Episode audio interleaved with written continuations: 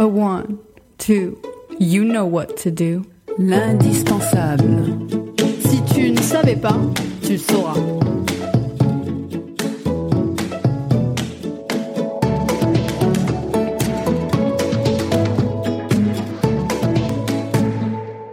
Je suis Marilyn Tassius. Aujourd'hui à l'écoute, la ségrégation résidentielle, to be or not to be, épisode 2.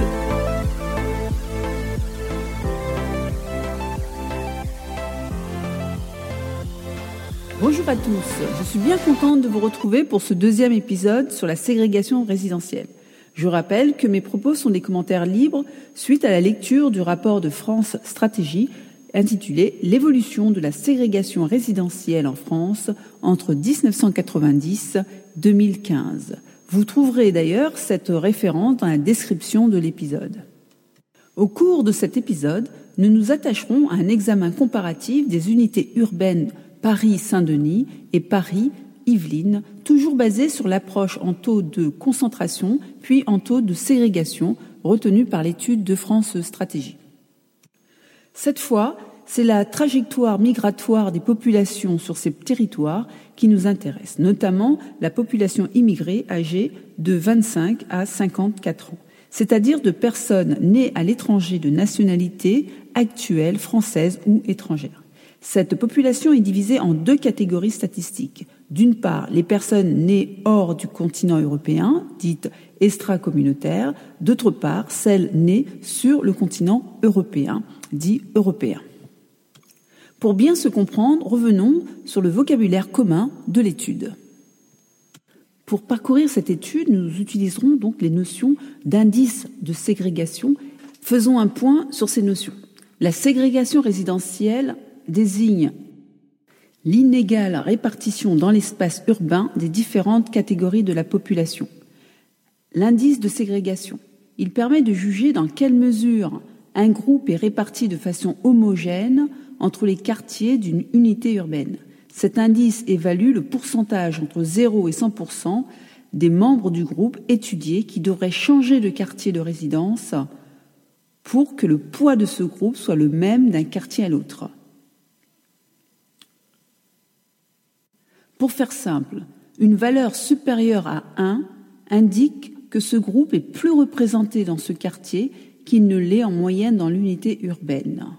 Donc, plus le pourcentage est élevé, plus le groupe est surreprésenté, donc ségrégué. Indice de concentration. Il permet de juger dans quelle mesure un groupe est réparti de façon homogène entre les quartiers d'une unité urbaine. Cet indice évalue le pourcentage entre 0 et 100 des membres du groupe étudié qui devraient changer de quartier de résidence pour que le poids de ce groupe soit le même d'un quartier à l'autre. Pour faire simple, plus la valeur est élevée, plus ce groupe est représenté dans ce quartier. Cette approche capture le mieux le concept de concentration. Mais il permet aussi d'aller plus en profondeur dans l'étude de l'unité urbaine, puisqu'il regarde le phénomène au niveau des quartiers. Dernière définition, unité urbaine.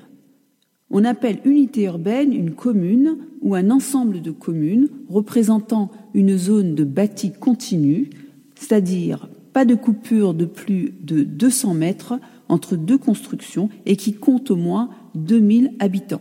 C'est une définition de l'INSEE. Munis de ces définitions, nous pouvons commencer notre parcours. De la comparaison globale de ces deux unités urbaines apparaît une augmentation significative du nombre et de la présence de populations immigrées des deux catégories sur ces deux unités urbaines, Saint-Denis et Yvelines, entre 1990 et 2017. Certaines villes, par ailleurs, qui accueillaient très peu de populations immigrées, ont complètement changé de physionomie. C'est notamment le cas pour Drancy, dont 20% de sa population était d'origine immigrée en 1990, est passé à 52% en taux de concentration en 2017. Il en va de même pour Bondy, où on passe de 30% à 40%.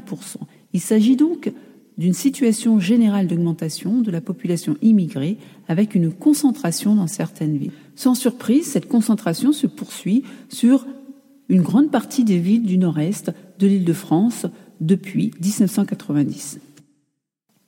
Sur l'unité urbaine des Yvelines, le phénomène est moins accentué puisque l'évolution a été moins systématique et s'est concentrée sur les villes de la quatrième couronne comme Trappes. Plus on s'éloigne du croissant fertile de la défense, plus cette concentration est élevée. Mais d'une manière générale, sur l'ensemble de l'unité urbaine, la présence d'immigrés est moins marquée sur ces territoires. Une question, ces villes seraient-elles moins accueillantes à l'immigration? Les cartes du territoire sont marquées. Qu'est-ce qui explique ces forts taux de concentration? Les causes en sont multiples et certainement enchevêtrées, soit pour des raisons de politique du logement de ces territoires, de ces villes, soit par des commodités en termes d'emploi ou de causes structurelles, comme la présence d'un secteur économique consommateur de main-d'œuvre, par exemple l'automobile, l'aéroport. C'est le cas notamment pour des villes comme les Mureaux, Poissy ou Roissy en France. Ainsi, d'une manière générale, sur l'unité urbaine de Saint-Denis, dans les mêmes villes qui ont connu une augmentation des taux de concentration de la population immigrée, on constate dans le même temps une augmentation des taux de ségrégation. Dans l'unité urbaine des Yvelines, le phénomène est là aussi moins important. En effet, sur cette unité urbaine, ce phénomène de ségrégation émerge sur quelques villes, notamment Trappes, Poissy, Mantes-la-Jolie, les Mureaux, et dans une moindre mesure par rapport à la Seine-Saint-Denis. Le reste de l'unité urbaine reste très équilibré. Prenons une analyse plus pointue. Commençons d'abord par la situation des personnes immigrées, toujours 25-54 ans, hors Europe, c'est-à-dire extra-européennes.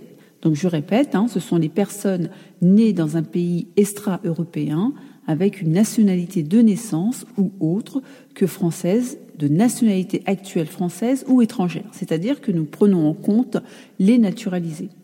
Au sein de l'unité urbaine de Saint-Denis, cette population a considérablement augmenté, passant pour certaines villes à plus de 2.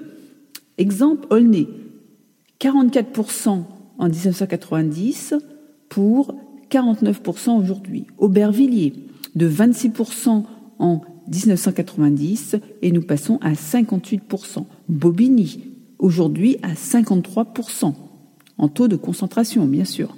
Clichy-sous-Bois, de 43% à 54%. Donc, nous sommes en présence d'une augmentation dans des proportions assez importantes comparativement à l'unité urbaine des Yvelines, qui connaît un accroissement moins marqué restant circonscrit à certaines villes. Mantes-la-Jolie avec 53%, Trappes 30%, Poissy 36%. Cette première analyse marque la préférence choisie ou contrainte de ces populations pour les territoires de l'unité urbaine de Seine-Saint-Denis.